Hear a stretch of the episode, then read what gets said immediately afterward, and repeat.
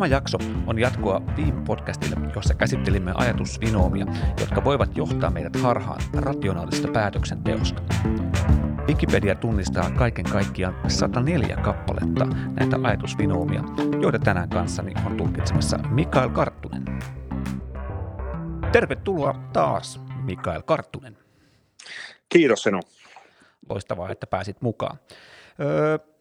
Hypätäänkö taas suoraan sen pidempiä puheitani tähän aiheeseen, eli ajatusvinoumiin?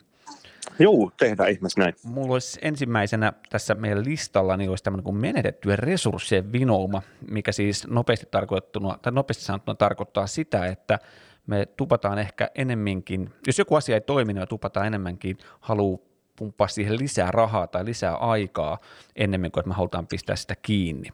Nopeasti tämä omistajapuolelta tai baarin omistajapuolelta voi käydä silleen, että jos meillä on baari, mikä ei oikein löydä sitä asiakastaan ja ihmiset ei käy, niin me ennemmin kuin me huudettaisiin vain, että hei, peli ei toimi, pistään baari kiinni, me halutaan rupea markkinoimaan enemmän ja käyttää enemmän rahaa siihen sen eteen. Totta kai kaksiteräinen miekka, voihan se markkinointi siitä taas mennä eteenpäin, mutta taas toisaalta niin voisi olla fiksumpaa ehkä saman tien lopettaa ja ottaa tappio ja jatkaa uudella formaatilla. Oletko törmännyt tällaiseen koskaan? Joo, on itse asiassa ja toi on jännä sillä lailla, että mä itse teen nyt oman työni puolesta valmentamisen ja kouluttamisen lisäksi niin tuotekehitystä ja uusien tuotteiden lanseerauksessa niin tämä on hyvin semmoinen yleinen ilmiö ja se on kyllä havaittu siellä kovasti ja itse asiassa ihan tietoisesti todella paljon keskitytään siihen, että pyritään niin kuin luomaan sellaisia malleja, joilla me niin kuin tavallaan tiedetään, että missä kohtaa, että jotenkin niin kuin suhtauduttaisiin mahdollisimman niin kuin tiedepohjalta siihen, että missä kohtaa peli vieletään poikki, että, jotta tätä ei pääsisi tapahtumaan. Ja jotenkin voisin kuvitella, että meillä myös niin kuin baari-ihmisinä ja varsinkin jos on avannut baarin, niin tämä on varmaan yksi sellainen asia, johon kannattaisi perehtyä ja vähän tutkia sitä, että voisi itsekin sitten ottaa käyttöön jotain sellaisia niin kuin tunteista riippumattomia työkaluja, joilla voisi vähän ikään kuin haarukoida, että missä vaiheessa pelistä oikeasti kannattaa viheltää poikki ja missä vaiheessa niin kuin vielä yritetään. Että kyllä, on tosi tuttu juttu mulle. Joo, tuossa on ihan hyvä, kun tuo tunteet sanoit, niin se onkin ehkä just se, mikä tavallaan tässä toimii kaikista huonoiten, tai mikä tämän tekee vaikeaksi, on se, että kun sä rakastat niin paljon sitä sun projektia, ja sun moni sanoo, että hei, tämä on dead end projekti, tämä ei tule tästä menemään eteenpäin, että tämä on oikeasti, kannattaa nyt saman tien lopettaa, älä tuhlaa rahaa tähän enempää, älä tuhlaa aikaa, niin tämmöinen vanha sanonta kuin kill your darlings, eli pitäisi ne omat rakkaat pystyä tappamaan. Kuulostaapa muuten suomeksi aika pahalta. Englanniksi kill your darlings kuulostaa ihan okolta, mutta sitten suomeksi kun on tämä tapa rakkaasi, niin sen kuulostaa aika paljon raffimalta. Mut kuitenkin. Tässä on lost in translation tai jotain sen suuntaista, mutta että on kieltämättä todella kuulostaa pahalta. Kuulostaa tosi dramaattiselta ja brutaalilta. Mutta joo, ja ehkä niin kuin cocktailpuolella, jos miettii baarimestarin tuunia, niin saattaa olla joku semmoinen, että ollaan jotain tiettyä tyylisuuntaa vaikka ajettu pidemmän aikaa ja tuntuu, että tämä on se mun oma juttu ja mä oon kehitellyt tätä tyylisuuntaa pidemmälle ja sitten kun huomataan, että hei trendi on vaikka mennyt, no puhutaan vaikka koristeista esimerkiksi, että tänä päivänä kun on tämä minimalismin aika, niin pitäisi keskittyä siihen trendien mukaan, että on vähemmän ja että olisi tyylikkäämpää ilman mitään kauheita krumeluureja, niin jos on itse ollut vaikka kova koristemies tai nainen, niin ei ehkä halua antaa periksi siinä, että mä en halua tätä, mä tykkään niin paljon tästä, mutta siinä kohtaa olisi just tämä kill your darlings tyyppinen ratkaisu ehkä paikallaan. Kyllä ja kyllä mun mielestä sama pätee siis koristeisiin, mutta myös oikeastaan niin kuin kaiken kaikkiaan juomasekoituksissa, että nythän selkeästi kyllä niin kuin trendi menee siihen suuntaan, että pitkät, raikkaat, helpot, hedelmäiset ja jopa niin kuin kevyet juomasekoitukset on kova juttu, niin se, että jos joku on tehnyt nyt niin kuin ihan täysillä ja niin kuin koko sydänverensä vuodattanut siihen, että koktailistat on niin kuin tosi stydiä ja tummaa ja paljon niin kuin mausteisuutta ja aromaattisia koktaileja ja se on se juttu, niin voi olla vaikea kääntää sitä kelkkaa yhtäkkiä, että hei, ruvetaan tekemään tällaisia niin kuin kevyitä ja raikkaita juttuja. Mutta tavallaan niin kuin just se, että sit pitäisi oikeasti vaan niin kuin yrittää suhtautua mahdollisimman tunteettomasti niihin juttuihin ja katsoa, että missä tässä niin oikeasti mennään ja sitten vaan niin kuin mennä sen mukaan, koska tosiasia on se, että kohtapuoliin ei enää lyhyillä, vahvoilla, aromaattisilla koktaileilla niin houkutella jengiä. Tämä menee niin kuin tosi nopeasti eteenpäin tämä ala. Kyllä, just näin. Ja ehkä tässä on myöskin yksi asia, mikä varmasti joku toinen bias, mutta niin voi vaikuttaa, on tämä tämmöinen selkään taputtelu, että sitten meillä on joku tietty pieni rinki ihmisiä, ketkä on kaikki samaa mieltä asiasta ja niin se voi olla myrkyllistä, että sitten me tavallaan kaikki ollaan sitä samaa mieltä, että toi ei ole se oikea juttu, vaikka se ehkä oiskin, koska me kaikki uskotaan vaan voimakkaasti siihen, mikä on se meidän juttu. Jep. Hyvä. Sitten seuraavaksi meidän listalla on tämmöinen, kun tässä on ehkä tämmöinen aasinsilta, että jopa aasikin hukkuu, mutta jonkunnäköinen aasinsilta status quohun, eli siihen, että me halutaan, että asiat on samalla tavalla ja vierostetaan muutosta.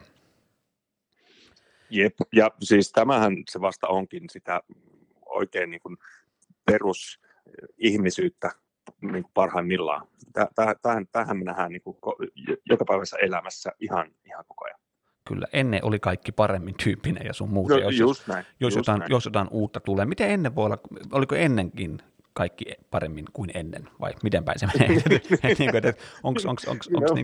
Onko se vaan niin kuin aina se aika juuri tätä hetkeä ennen oli parempi, mutta sitten se ennen sitä hetkeä, niin oliko sekin myöskin parempi? Niin. Jos miettii, että jos tästä pitäisi piirtää jonkinlainen käppyrä, niin kuinka korkealta sen pitäisi lähteä niin kuin jostain sieltä ihmisyyden kehittymisen alusta, niin kuinka korkealta sen pitäisi lähteä, jotta se pystyisi koko ajan tulemaan alaspäin. Että jos ennen on aina ollut paremmin, niin se on mystistä kyllä. No, oliko se Aristoteles taisi sanoa, että niin kuin jo silloin tuppasi sanomaan, että nuoriso on pilalla. Että nuoriso on tuppannut olla pilalla niin kuin sitten jo erittäin pitkän aikaa, että se on aina pilalla. Kyllä, no ilmeisesti näin on. Ja, mutta tästä status quo siis niin kuin ehkä parhaiten näyttäytyy siinä, että ei, no totta kai se, että ei haluta mukautua siihen olemaan maailmaan, mikä on ehkä voinut muuttua ympärillä. Voisi miettiä vaikka omaa baaria, että baari on tehnyt tietynlaista juomaa, mutta sitten ympäristö ympärillä on muuttunut, mutta me ei haluta muuttua. Me halutaan jäädä siihen samaan ja vierastaan sitä uutta maailmaa. Tietenkin tuhon tie cocktailbaarille, jos ei pysty mukautumaan siihen, mitä asiakkaat haluaa tällä hetkellä juoda. Mutta sitten toinen, mikä voi olla, niin on tietenkin tämä, että me halutaan ehkä olla samassa työpaikassa ja ennemmin kuin vaihtaa. Me halutaan pysyä siinä, vaikka me ei välttämättä tykättäisikään siitä työpaikasta enää niin paljon kuin me tykättiin aikaisemmin, mutta riski vaihtaa on suurempi. Onks... Joo. Kerro. Siis on ja mä olin tulossa just siihen, että jotenkin tuntuu, että meillä on just toi niinku riskianalyysi on meillä jotenkin takaraivossa sellainen, että se mikä me tunnetaan, vaikka se olisi niin kuin ihan hirveätä, niin on parempi kuin se, että hypätään johonkin semmoiseen, mitä me ei tunneta, koska se voi olla vielä hirveämpää. Et jotenkin, niin kuin, me ei niin kuin ajatella sitä niin päin, että se uusi olisi aina ikään kuin tilaisuus ja mahdollisuus johonkin parempaan, vaan me aina ajatellaan se niin päin, että siinä on se valtava riski siinä, että se on vielä huonompaa kuin se, mitä meillä nyt on. Jotenkin tämä niin kuin, tämä familiar hell or unknown heaven, niin se on vähän niin kuin sillä, että kumpiko sitten on parempi. Klassinen kysymys, onko ruoho sittenkään vihreämpään aidan takana? Niin. Mutta joo, se on hassu. Ehkä tämä ravintola-alan henkilökunnan väittäisi, että keskimääräinen työ tai niin kuin tämmöinen yksi työpaikka ja kesto yhdelle henkilölle, siellä on varmaan jotain 1,5 ja 2 vuoden välillä, että mun mielestä ravintolalla porukka vaihtelee kyllä tosi usein työpaikkaa, että ehkä me ollaan vähän rohkeampia vaihtelemaan niitä työpaikkoja kuin taas muut, mutta silti on kyllä itse nähnyt monta kertaa, että joku ei halua lähteä jostain työpaikasta, ei halua lähteä muuttaa uudelle paikkakunnalle, koska jännittää tai tuntuu, että tämä on parempi tämä, missä mä tällä hetkellä oon. Se on ihan totta. Toisaalta tuossa kohtaa voi vaikuttaa tietenkin sekin, että ravintola-alalla, meillä se, me tavallaan tiedetään jotenkin se niin hyvin, että tiedätkö, että mitä se niin kuin perusasia on. Sitten ne niinku riskit vähenee. Sitten riskit on oikeastaan enää sitä, että minkälaisia työkavereita tai minkälainen esimies tai minkälainen, onko se ravintolaomistaja, minkälaista hänen kanssaan on toimia. Mutta sitten päästään vielä näissäkin riskeissä jotenkin ikään kuin niinku toteamaan, että hei, että siellä on niinku aina hyviä tyyppejä töissä ja mä tiedän sen omistajan, se on ihan tosi hyvä tyyppi, niin sitten sitä riskiä ei enää ole. Sitten se on vaan sillä, että no, niin, mutta ne tekee parempia tai niin kuin minua kiinnostavampi juomaohjelma esimerkiksi, kun tässä nykyisessä työpaikassa, niin hei, helppo homma, sen kun mennään vaan. Niin, mä luulen, että tässä on vähän sitäkin, että ravintola-alalla on helpompi ikään kuin omassa päässä ne riskit peitota, kun ehkä sitten monessa muussa työssä. Niin just ehkä tämä niin voimakas verkostautuminen just tavallaan jeesaa siinä, että kun me tunnetaan niin paljon ehkä sen oman verkoston sisäpuolella vaan porukkaa, mutta ehkä tämä voisi sitten vetää sinne verkoston ulkopuolelle, kun rupeaa laskemaan, että kuinka monta suomalaista baarimestaria on lähtenyt vaikka maailmalle jotain tuommoista kansainvälistä uraa havittelemaan, niin niitä nyt tällä hetkellä kun laskeskelee, niin viitisen kappale tulee ehkä mieleen, ketkä on lähtenyt oikeasti. Ja se on aika pieni määrä. Se on totta. Mä en edes nyt sano, että kyllä se taitaa niin kuin aika kahden käden sormilla olla, ainakin nyt niin kuin tämänhetkisistä aktiivisista tekijöistä. Mutta se, mikä on sanottava, niin niidenkin määrä on kyllä lisääntynyt tässä viime aikoina, mikä taas voi johtua siitä, että selkeästi tietenkin globalisaatio ja se, että sosiaalisen median ja yleensäkin internetin kautta koko maailma on jokaisen hyppysissä ikään kuin koko ajan, niin ehkä sekin vaikuttaa sit siihen, että piirit on vain koko ajan pienemmät myös maailmanlaajuisesti. Sitten on helpompi lähteä, kun voi ajatella, että tuntee ja tyyli, että jos miettii, että pitäisi mennä nyt vaikka jonnekin, en mä tiedä, Lontooseen tai Ateenaan töihin johonkin baariin, niin netistä pystyy helposti vähän ottaa selvää siitä, että minkälaisesta paikasta on kyse ja näin poispäin. Just näin, niin, kyllä. Varmaan helpottaa. Ja niin kuin ehkä nyt tämmöinen teoria, mutta siis eli meillä siis ravintola-alalla voisi sanoa, että tämä meidän status quoon haastaminen onkin vaan pelkästään lokaalia, että se on se meidän verkoston sisällä me halutaan vaihdella työpaikkoja, mutta sitten kun sitä verkostoa ei ole olemassa, niin sitten me ei halutakaan enää lähteä Lontooseen töihin, mutta heti kun me saadaan joku ankkuri, me pystytään heittämään joku Jere Vihervanta vastaavanlainen henkilö Lontooseen, joka tekee sinne oman pienen verkostonsa, niin yhtäkkiä meidän on paljon turvallisempaa hyppää sinne, koska meillä on se tuttu tyyppi siellä olemassa jo. Eli tämän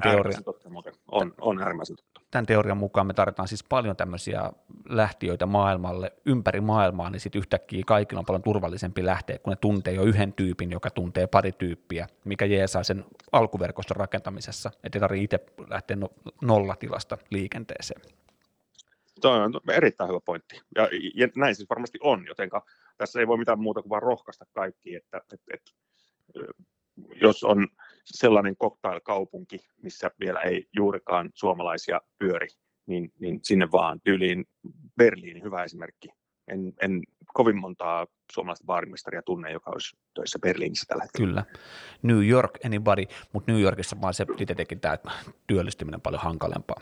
No joo. Tietenkin tuonne Rapakon toiselle puolelle lähteminen on jo ihan niin kuin viisumia. Ja niin kuin työlupa ja kaikista muista syistä pikkasen haasteellisempaa, mutta joo, tietenkin sama siellä, että jos vaan rahkeet riittää ja on ikään kuin jaksaa myös nähdä sen vaivan, mitä se kaikki byrokratia vaatii, niin totta kai ilman muuta aina kannattaa lähteä. Kyllä, ja ei me tarvitse kuin yksi, joka lähtee, niin sitten muut tulee perästä. Kyllä, näin se menee. Verkosto pikkuhiljaa laajenee isommaksi ja isommaksi. Kyllä. Nyt me ehkä takrataan liikaa, me ehkä karataan aiheesta, mutta se ei haittaa mitään, koska tämä on podcast, me halutaan puhua asioista. Niin, ehkä se omalla tavallaan myöskin voisi olla, ollaan puhuttu aina tosi paljon siitä, että suomalainen cocktail-kulttuuri tai suomalainen baarimestaruuskulttuuri pitäisi saada enemmän, niin ehkä tämä voisi olla se asia, mikä ratkaisee sen, että minkä takia suomalainen baarimaailma ei ole tunnustettua niin maailmalla, miten esimerkiksi vaikka ruotsalainen on. Niin ehkä tämä voisi olla se, että me tarvitaankin itse asiassa suomalaisia, jotka lähtee ulkomaille töihin, rakentaa verkostoja, lisää suomalaisia ruokkimaan sinne. Ja tätä teoriaa omalla tavallaan tukee myöskin se, että meillä on aina ollut, mietitään vaikka lahtelaisia on Helsingissä cocktailbaareissa tällä hetkellä paljon töissä, Yhdessä vaiheessa oli Kuopio, ja että tavallaan kun se linkki syntyy, että joku uskaltaa muuttaa jostain paikkakunnalta toiselle paikkakunnalle, niin sitten kaikki muut kaverit seuraa. Tämä oli ennalta arvaamaton lopputulema, mihin tultiin, mutta erittäin hieno teoria saatiin rakennettua. Kyllä, todellakin. Tämä oli täysin outo käännös tässä suunnitelmassa, mutta erittäin hyvä lopputulema, todellakin. Meillä on tämä käsikirjoitus on tämmöinen orgaaninen. No mutta hei, nyt palataan käsikirjoitukseen takaisin, eli seuraavaksi me puhutaan tästä endowment-efektistä. Tämä on vaikea suomentaa. Endowment tarkoittaa lahjaa, lahjoitusta suomeksi, ja se ei oikeastaan millään tapaa, että jos taisi niin kuin lahjoitusefekti, niin ei oikeastaan millään tavalla oikein kerro, mitä tämä ajatusvinooma niin kuin yrittää selittää, mutta tämä endowment-efekti siis kertoo siitä, että me pidämme sitä, mikä on meidän oma, niin arvokkaampana kuin se välttämättä olisi muiden silmissä. Eli jos sä nyt niin kuin vaikka tavaran omistat, sanotaan vaikka nyt sulla on oma kynä, niin se kynä on sun mielestä vaikka 5 euron arvoinen. Kun kysyt kaverilta, että mitä sä maksaisit tästä kynästä, niin hän sanoo, että maksimissaan 2,5 euroa. Nyt mitä, tämähän on 5 euron arvoinen. Ja ehkä tämä endowment-efekti niin kuin helpommin selittyy, kun kuka tahansa on käynyt Facebook-kirppareilla tai kirppareilla yleisesti ottaen.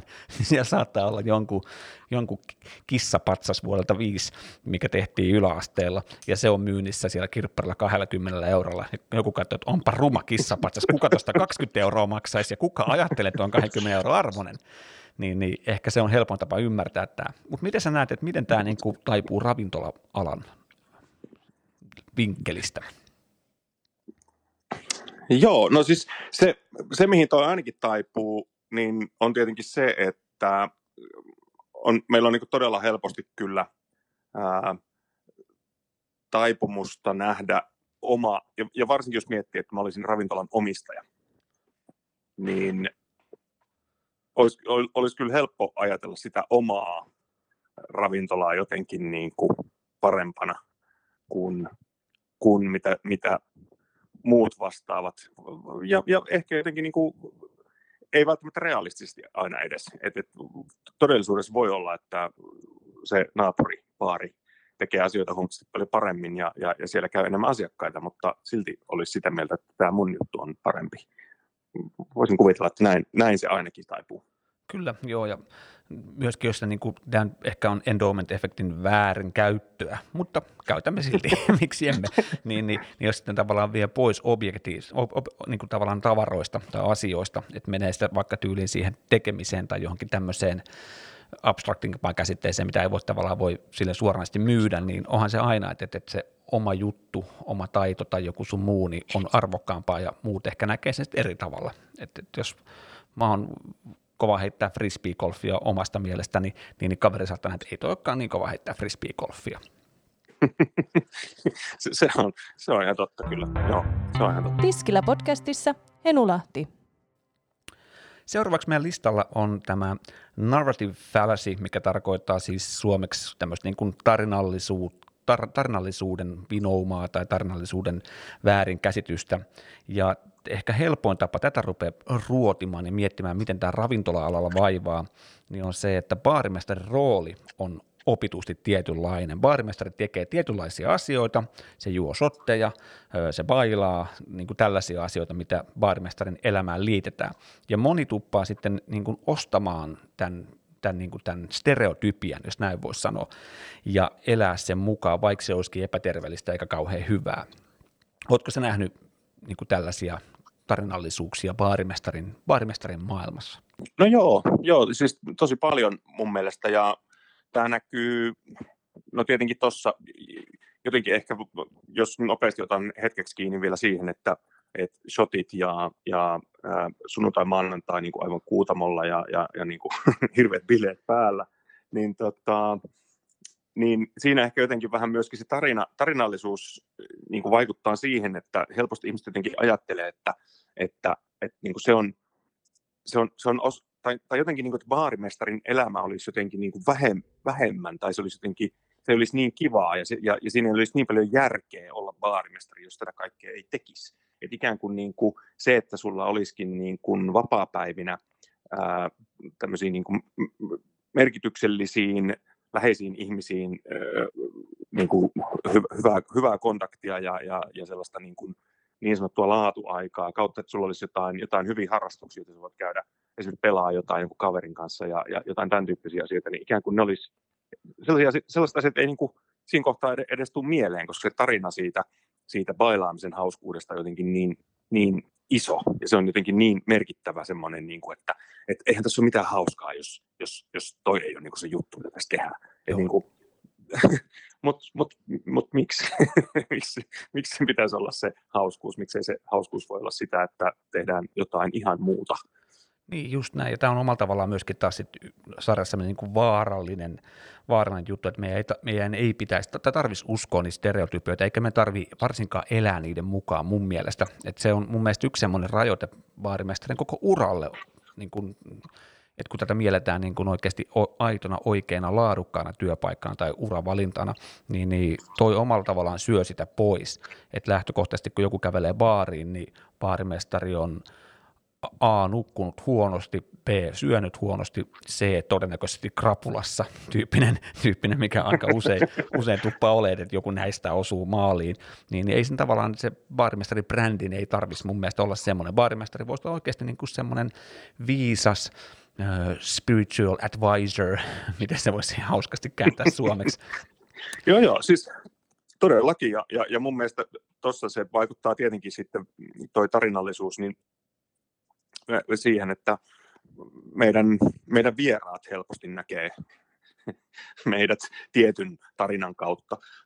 Ja tosiaan just toi, että jos me itse sitten vielä vahvistetaan sitä, niin se ei nyt ainakaan vie asioita eteenpäin. Ja tuossa on sekin hauska puoli vielä, tämä menee ihan pikkasen nyt sivuraiteille, mutta mun on pakko sanoa tämä silti. Jotenkin se pointti, minkä itse tajusin oikeastaan vasta aika hiljattain, että me ollaan kaikki ikään kuin yhdessä tässä, siis niin kuin baarialan ihmiset, että jos mä teen ton niin kuin tälle työlle, niin mä teen ton, siis tolla tarkoitan nyt sitä, että on väsynyt ja krapulassa ja huonotuulisena siellä, niin mähän teen sen niin kuin kaikille mun kollegoille, koska sitten se, minkä mä oon jättänyt sille mun vieraalle, kun se on nähnyt mut sellaisena, niin se vahvistaa sitä, sen näkemystä, pahemmassa tapauksessa, ja sitten hän menee sen näkemyksen kanssa seuraavan kerran niin mun toisen kollegan luo johonkin toiseen baariin, ja mä oon syypää siihen, että sillä on huono kuva meistä baarimestareista. Niin, tämä on myös sellainen juttu, mitä kannattaa niin kuin miettiä tässä kohtaa, että halutaanko me vahvistaa niin kuin negatiivista tarinaa baarimestareista, koska se vaikuttaa meihin kaikkiin. Toisin sanoen, tämä vanha klassinen sanonta, kaikki putkimiehet on sikoja, kaikki siat ei ole putkimiehiä.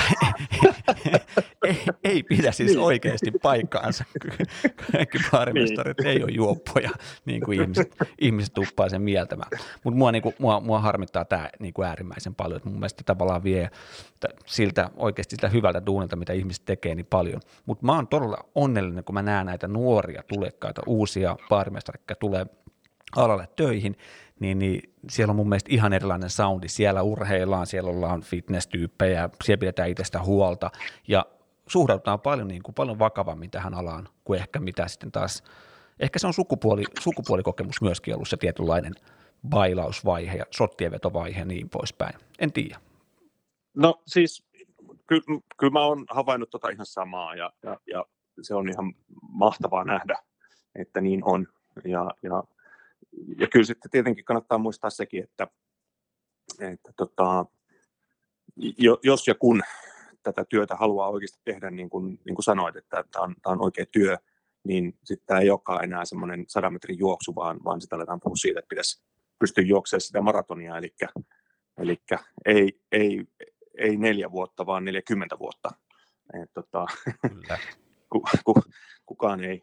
Kukaan ei pysty tekee loputtomiin mitään työtä sillä tavalla, että sen tavallaan niin kuin toinen puoli on sitten se bailaaminen. Ja kynttilät palaa kummastakin päästä vähän keskeltäkin. Niin, kyllä, just näin. Hyvä. Tässä oli sulla oli joku hyvä kela belief bias, eli uskomus ajatusvinoomasta, mikä tavallaan liittyy tähän, eli että me halutaan tavallaan uskoa siihen lopputulokseen, jos se on meidän mielestä uskottava. Joo, siis sillä tavalla. Mielenkiintoisesti, jos nyt ajatellaan, että me halutaan uskoa johonkin tarinaan ja ikään kuin toimia baarimestareina vaikkapa sitten sen mukaan, niin tähän liittyy tällainen belief bias, jossa siis se, että joku argumentti tai joku tieto on uskottava, niin hyvin todennäköisesti me pidetään sitä tietoa tai argumenttia oikeana helpommin kuin jotain sellaista argumenttia, mikä lähtökohtaisesti ei ole yhtä uskottava. Eli jotenkin tämmöinen, että meillä ei ole luontaisena käsityksenä tai luontaisena taipumuksena kyseenalaistaa kaikkea ja sitten pyrkiä löytämään todisteita jotain tieteellistä tai kirjoitettua ennen kuin me uskotaan johonkin asiaan, vaan meillä on jotenkin luontaisena taipumuksena uskoa siihen, mikä on uskottavampaa. Tämä on rankkaa, mutta siis se on uskottavaa, että baarimestari on semmoinen, minkälainen se on. Se ei ole ehkä pelkästään meidän omaa niin aikaansaannosta, mutta on se niin kuin mediassa ja joka paikassa, elokuvissa, joka paikassa baarimestari esitetään tietynlaisena. Niin sen takia meidän on helppo uskoa, että baarimestarin kuuluu olla tällainen, koska me ollaan saatu sitä, ja sitten se on niin kuin uskottava lopputulos. Niin. Kyllä. Toisaalta tämä on sellainen, mikä kannattaa myös niin kuin muistaa baarimestarina. No tietenkin nyt ihmisenä ihan yleensäkin, mutta varsinkin baarimestarina, koska meidän tieto, ja siis nimenomaan tieto, eikä luulo, niin tieto on meidän työkalu tosi isosti, niin tietyllä tavalla niin kuin se, että meillä olisi baarimestarina semmoinen niin kuin tutkijan kautta tieteilijän mieli, jossa olemme loputtoman uteliaita kaikelle, mutta samanaikaisesti olemme kaikista ihan äärimmäisen skeptisiä. Eli uskomme vasta, kun saamme siihen tieteellisen varmistuksen. Niin tämä olisi niin kuin tosi niin kuin vahva tapa lähestyä, koska jotenkin inhimillinen, semmoinen niin kuin kouluttamaton luontainen taipumus on tosiaan uskoa siihen, mikä on uskottavampaa. Ja tosi monta kertaa niin sen kanssa voi mennä niin kuin ihan heittämällä metsään, koska mikään ei sano, että se kuulostaa uskottavammalta kuin joku toinen, niin sen täytyy sen takia olla todennäköisimmin oikein. Sellaista niin kuin tieteellistä todistusta ei olemassa. Niin sen takia kannattaa muistaa tämä, että se, että joku on uskottavampaa kuin joku toinen, ei välttämättä tarkoita sitä, että se on totta siksi, koska se on uskottavampaa. Just näin, eli kun kuu ohittaa auringon suhteessa maapalloon, niin meidän ei tarvitse uskoa, että Jumala on nyt meille suuttunut ja vei valon pois. Ihan samalla tasolla meidän ei tarvitse uskoa, että baarimestari on niin kuin semmoinen stereotypia, mitä normaalisti nähdään. Että baarimestari voi kaikesta huolimatta olla itsestään huolta pitävä ja fiksu ja tavallaan eteenpäin menevä ihminen ennemmin kuin semmoinen. Ennen kuin just nimenomaan tällä hetkellä krapulassa. Kyllä. Ja tosiaan sitten niin baarimestareina, niin kun puhutaan siitä tiedosta ja kaikista siitä niin kuin, tiedosta kautta osaamisesta, mitä käytämme päivittäin, niin ihan ehdottomasti suosittelen vahvasti suhtautumaan ja muistamaan tämän, että älä koskaan usko automaattisesti vaan sitä, mikä on uskottavaa, koska se ei välttämättä aina ole niin. Joskus totuus on karua ihmeellisempää ja totuus saattaa olla se kaikista epäuskottavin vaihtoehto. Kyllä. Jotenkin on olemassa sellainen sanonta, että se mikä on todennäköisintä on niin kuin se totuus, mutta kun todellisuudessa se ei oikeasti mene niin siihen ei kannata niin kuin nojata. Juuri näin. Ehkä klassinen tämmöinen belief bias-tyyppinen juttu, mikä baareissa tapahtuu, on esimerkiksi tämä, että mittoja ei saa pestä koneessa, koska kun ne lämpenee, ne laajenee, jonka jälkeen mitta on väärä. Tämä on klassinen. Tämä on varmaan jokainen kuote, että älä pese mittoja koneessa, koska ne... Ja siis sehän tarkoittaa sitä, että jos sä pesisit mittoja niin kuin vaikka 1000 kertaa koneessa, mikä nyt voi ihan realistinen idea, että 1000 päivää baarissa mitta pestäisi koneessa joka ilta, niin se venyisi semmoiseksi järkyttäväksi T-kupiksi tai isoksi astiaksi ja sun muuta. Ja totta kai tästä saadaan takaa sitä, että se lämpö laajenee, se metalli, jonka jälkeen se on väärä se mitta, ja mä oon tästäkin tehnyt joskus aikoinaan testejä, kun mä en ole tähän ihan suoraan kädeltä pystynyt uskomaan, niin jos sä kaadat tulikuumaa vettä, tai voi kuka tahansa testaa omassa baarissaan, niin kaataa vaikka aivan jääkylmää vettä mittaa, 4 sentin mittaa, ja kaataa tulikuumaa vettä 4 sentin mittaan, niin huomaa sen, että se on aika tarkalleen se sama, ja totta kai siinä tapahtuu lämpölaine, kyllähän se lämpölaine, se on ihan selvä juttu, mutta se on niin pieni, että mä veikkaan, että Mikael Karttunen, erittäin vakaakätinen kaveri, ei kumminkaan pysty kaatamaan joka ikisellä kerralla 4,00001 senttiä niin kuin kellon tarkasti joka ikinen kerta, että se, jos se mitta, vaikka se olisikin kuuma, niin se varmasti menee sinne sun joka ikisen kaadon vaihteluväliin se vaikutus, mikä sen mitan koko laajenee sen lämpölainesta takia. Se on tismalleen näin, ja varsinkin kun me puhutaan siitä oikeasta työtilanteesta, jossa jokainen mittaus täytyisi tehdä niin kuin sillä ihan sekunneissa, tai siis niin nopeasti kuin vaan mahdollista, niin ei siinä nyt sillä lailla. Mä luulen, että se vaihteluväli on ihan pikkasen enemmän kuin joku hassu pari milliä. Just näin, että tämä lämpölainen. Mutta se on peliviä, koska se on omalla tavallaan, se on just hyvä esimerkki, koska se on uskottava. Niin totta kai, kyllähän lämpö laajentaa metallia. Tämä on aika selkeä juttu, että kyllä mä uskon ton, ja sitten se on tavallaan jäänyt uskottavaksi jutuksi. Kyllä. Hyvä. Niin meidän pitää lopettaa tästä tältä osalta. Ja tehdään tästä, ei hätää kuulijat, näitä tulee vielä lisää, että meillä on kassi täynnä näitä ajatusbinoumia ja jatkossa myöskin painetaan lisää. Mutta tällä kertaa tässä kaikki. Suuri kiitos jälleen kerran Mikael Karttunen, että pääsit mukaan. Kiitoksia Henu, kiitos. Tämä on ei pelkästään hauskaa, mutta myöskin suuri kunnia, kiitos. Tämä on erittäin opettavaista itsellekin näitä lueskeluja ja miettiä, että miten tässä itse kaikki me viisastutaan. No niin, life coachit Henu ja Mikael kiittää. Palataan seuraavaan astioon. Kiitos.